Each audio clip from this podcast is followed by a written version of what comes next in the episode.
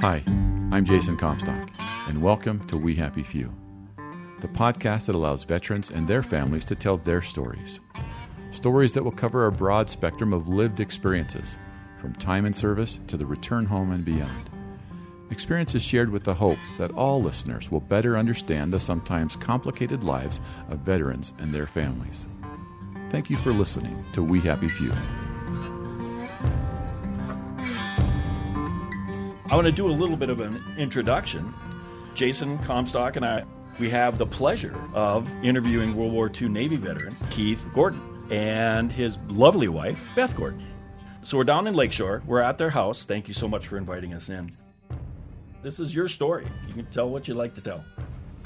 Well, I was born in Provo, Utah, and uh, my dad and mother lived in Emmett, Idaho, and uh, should I tell him about that?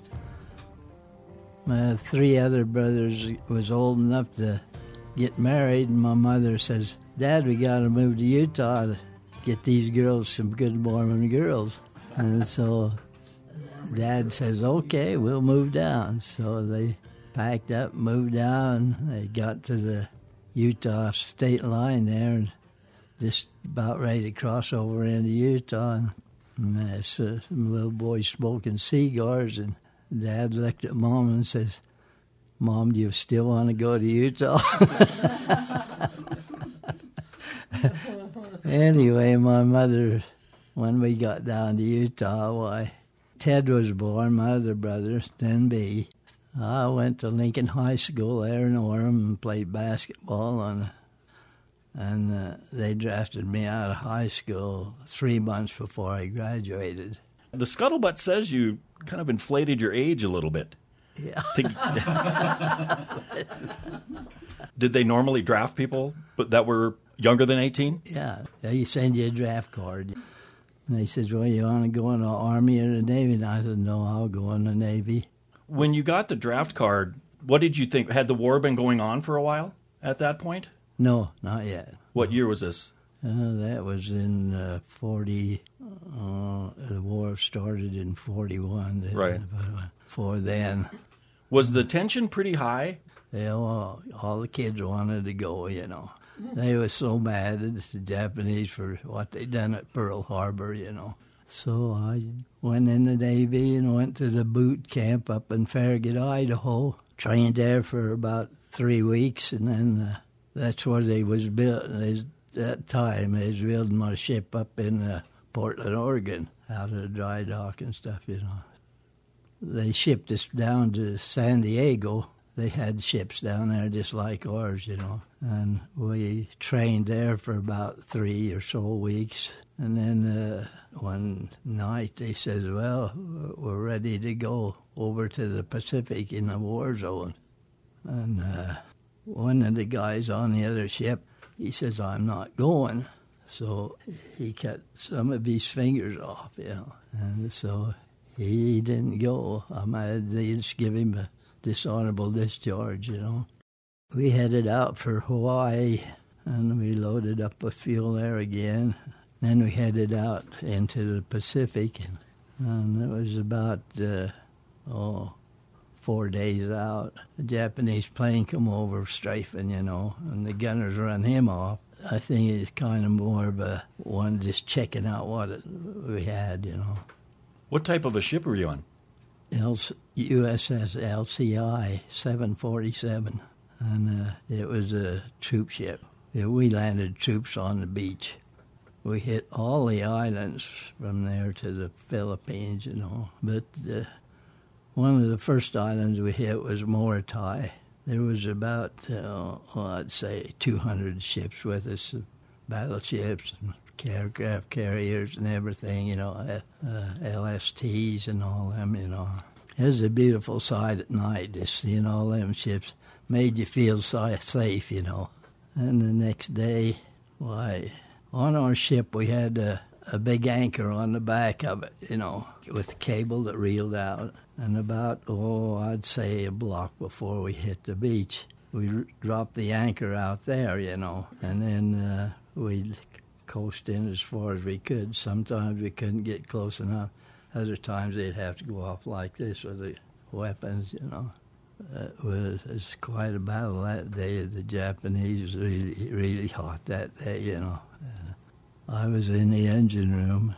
I told the electrician mate, I says, make me some long cords because I don't want to get caught in the bottom of the ship. so he did. I unreeled the hatch and I went up and just sat there and watched it. Oh, what a battle. The chaps were just flying all over and the Americans was knocking them out of the air, you know, and stuff. And one time the captain says, don't fire, it's one of ours. And he missed it, you know, it was one of him. He come right over, and I'll bet, uh, I'll bet that, that Japanese plane was that close he dropped that bomb right by the, where I was, and I got all wet, you know. Then I, I watched him, and he tried to get over to the big uh, battleship, but they knocked him out before he got there. Enjoyed watching them, the planes knock them Japs out of the air, you know.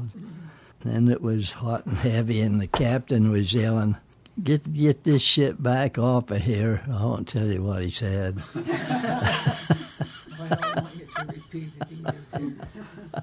uh, so he was yelling, and pretty soon the PT boat come right in back of us there, and he's just waving at us. And it was General Douglas MacArthur, you know.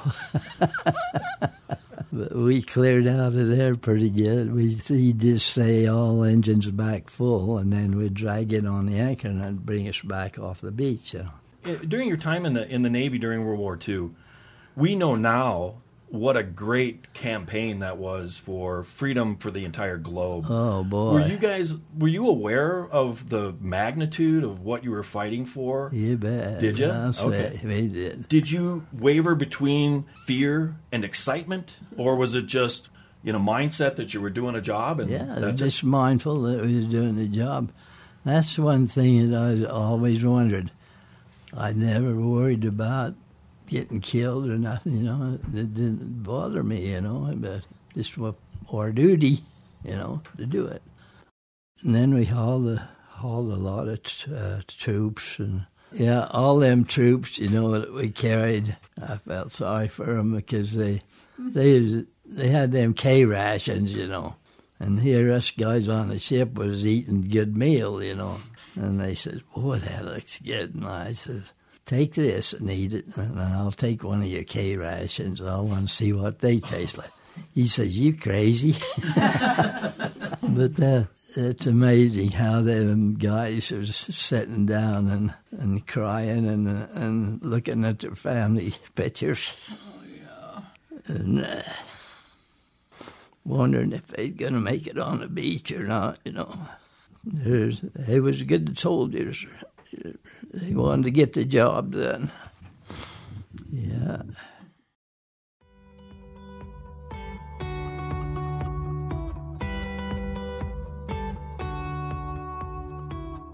I think this is a great time to take a break and hear from the businesses that are making this podcast possible. If you support us and what we are doing, please support them Hi, I'm Amy Donaldson. And I'm Jason Lee. Listen to our free podcast, Voices of Reason, unless you enjoy screaming matches. Nope, you're not going to hear that with us. You'll hear folks who may disagree, but seek to understand different views. That's Voices of Reason on the KSL Radio app or wherever you find interesting podcasts.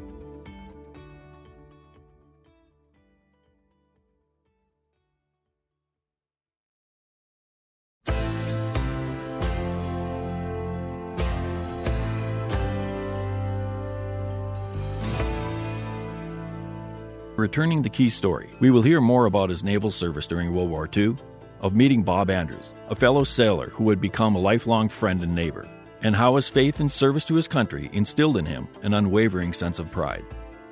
Well, we traveled over the equator there at first before we hit. And you know what the equator is. Uh, that's where the old old Slavies get to do the young kids, you know. I actually have the letter that they before they hit the equator they sent to all the new Yeah. guys and said like beware like this is Yeah. coming and they addressed it to uh, cowboy gordon or something like that Uh, like they, yeah they call me Flash Gordon. oh, flash gordon your real name. We had uh, one uh, fellow that uh, his ship got blown out, a submarine blowed him out of the water, and he so he come over on our ship. You know, his name was Bob Andrews. He was a tough looking guy. He'd come out of a home, you know, you know smoking a cigar, and uh, he'd ask me. He said. Keith, will you go out on Liberty? And I'd say, yeah, well, I'll go with you, but there's no drinking. And uh, so he, we done that all the time. And one time we was coming back to the ship, and there was a Coast Guard bunch there, you know, and they was yagging us, you know. And he started after him. I grabbed him. I said, no, no Bob, we're not going to fight tonight. he was one of them fighters, you know.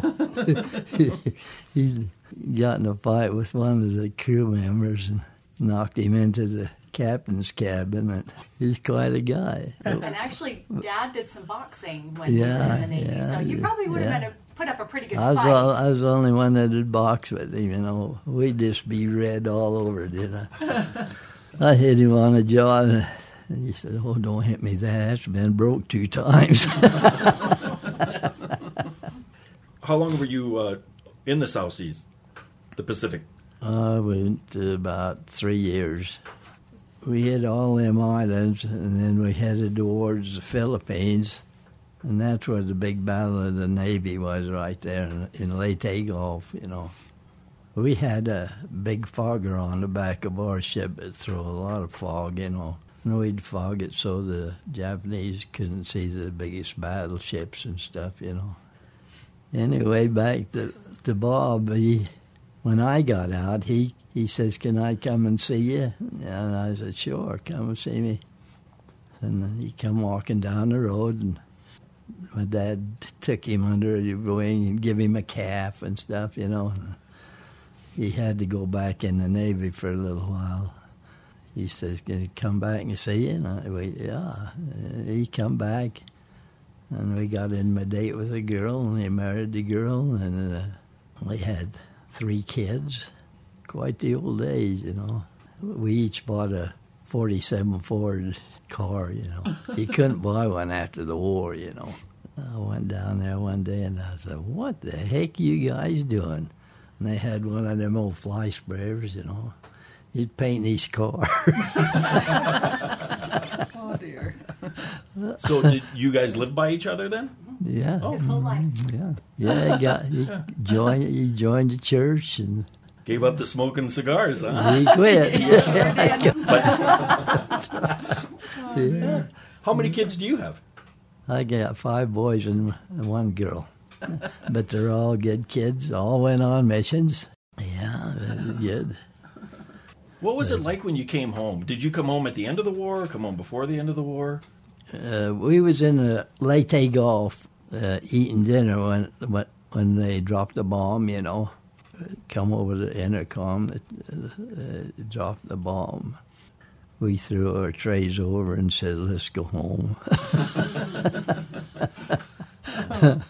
but that was a little. They had to sign a treaty after that, you know. So uh, Can you talk a little bit about how your faith impacted your service?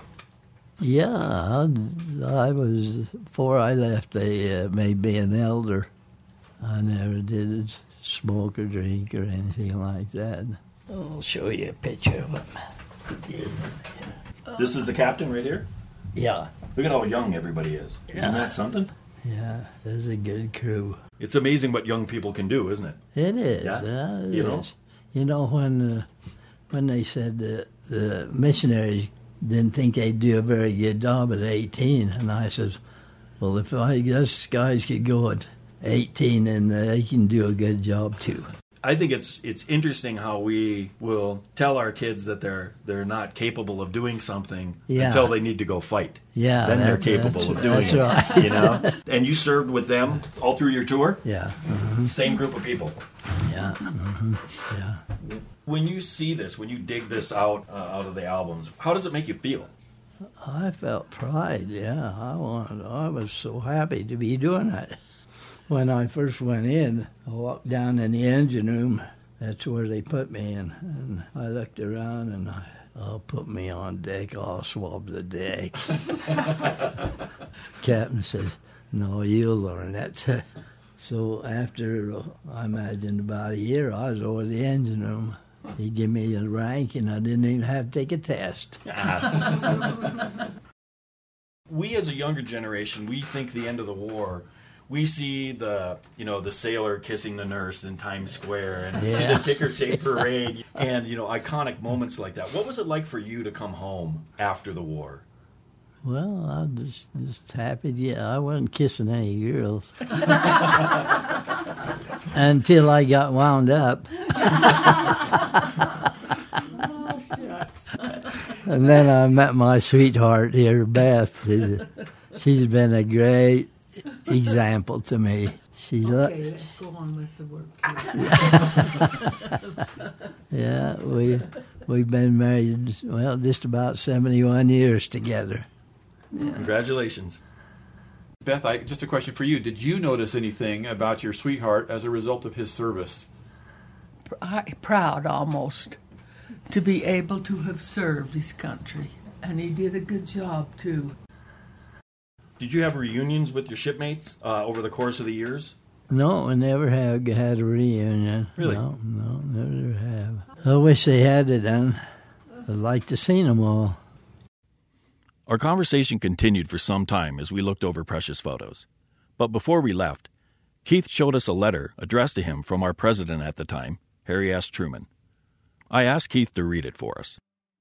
Keith W. Gordon, to whom it answered the call of your country and served it in armed forces to bring about the total defeat of the enemy, I extend the heartfelt thanks of a great nation as one of the nations for the finest.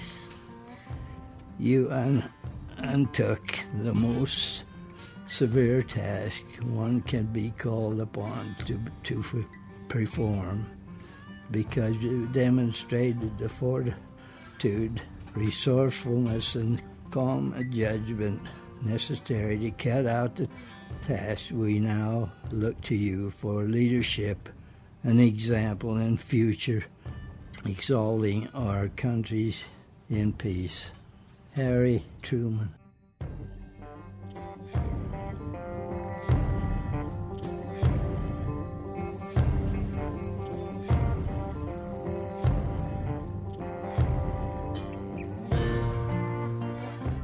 If you or any veteran you know is feeling self destructive or suicidal, please don't hesitate to use the Veterans Crisis Line by either calling 1 800 273 8255 and pressing 1 or by texting 838 255 or by visiting www.veteranscrisisline.net. This 24 7 confidential service is for all veterans, all service members, the National Guard and Reserve, their family members, and their friends. Join us again for the next episode of We Happy Few. If you have comments about the show, please contact us by email at tips at loudmouthproject.com or on Twitter at loudmouthjason. Check out our website at loudmouthproject.com and navigate to the We Happy Few page. You can also find and subscribe to free episodes of our podcast on Google Podcast, iTunes, and other places where you find interesting shows. Be sure to review our show as well. We love to get your feedback, and it helps grow our audience. We would like to thank our producer and editor, Josh Tilton, and our creative director, Amy Donaldson, for adding the spit and polish to our show. I'm Jason Comstock, and until next time, keep listening, keep learning, and stay engaged. We Happy Few is a production of the Loudmouth Project.